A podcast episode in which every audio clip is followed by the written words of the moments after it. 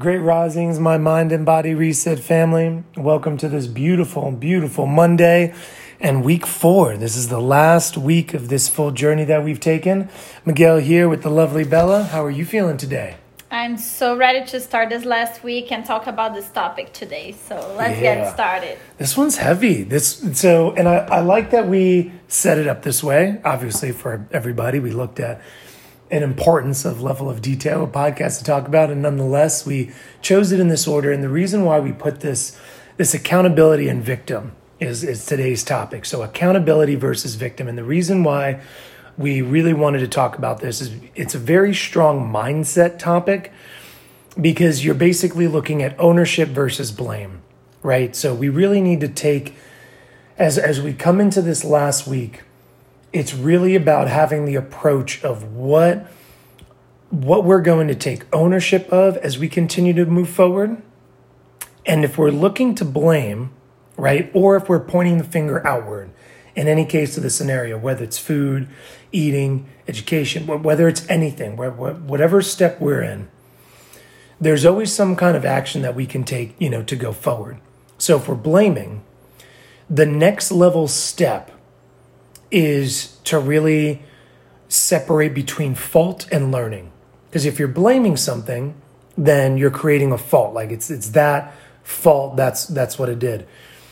And that may be understood, but where that may be, especially if it's not anything you had control over, right? If there's something that you had no control over, whatever that may be, and there's certain circumstances and situational circumstances that come into play with that, but there, if there's a fault, there's always something to learn. And you always want to, you know, leave with a lesson.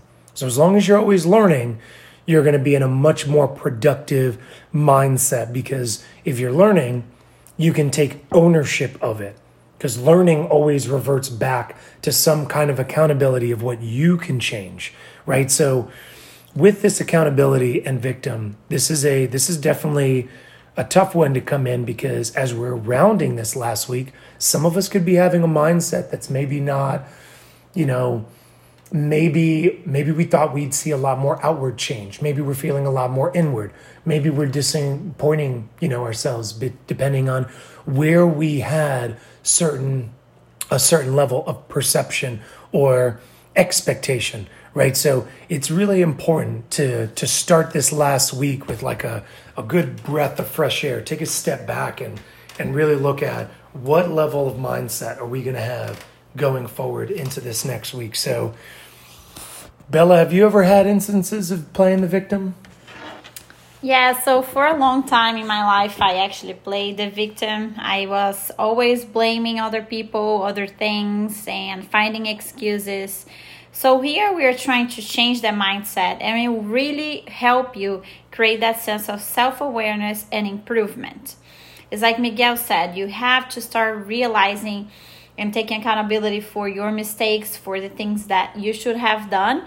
And with grace, move forward to become better, to learn from that experience. Not just, you know, point fingers is not going to get you to learn anything. So find those excuses that you're creating in your head, that you're creating narratives in your head of like, oh, I am not like this, I can't do this, I don't want to do this, and start saying, you know, I have not done it in the past, but I'm changing my habits now. So you're changing the narrative of your life of excuses to accountability, to really embracing your problems and your insecurities and your faults, and trying to change that in order to become a better version. And yes, it takes time, it takes courage, and sometimes it's painful to realize that we are self-sabotaging ourselves.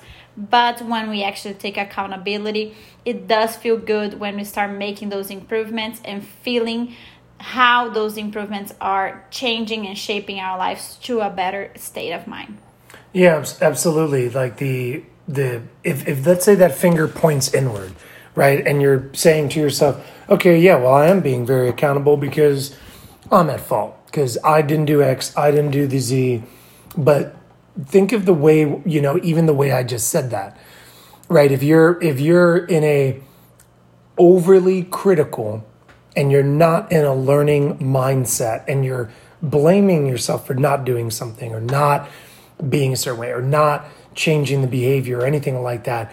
It is if you we need to have a take again, take a step back and stop beating ourselves up for what is not happening and really be able to reflect enough to say, okay, I ignored myself and I might have had a bad attitude.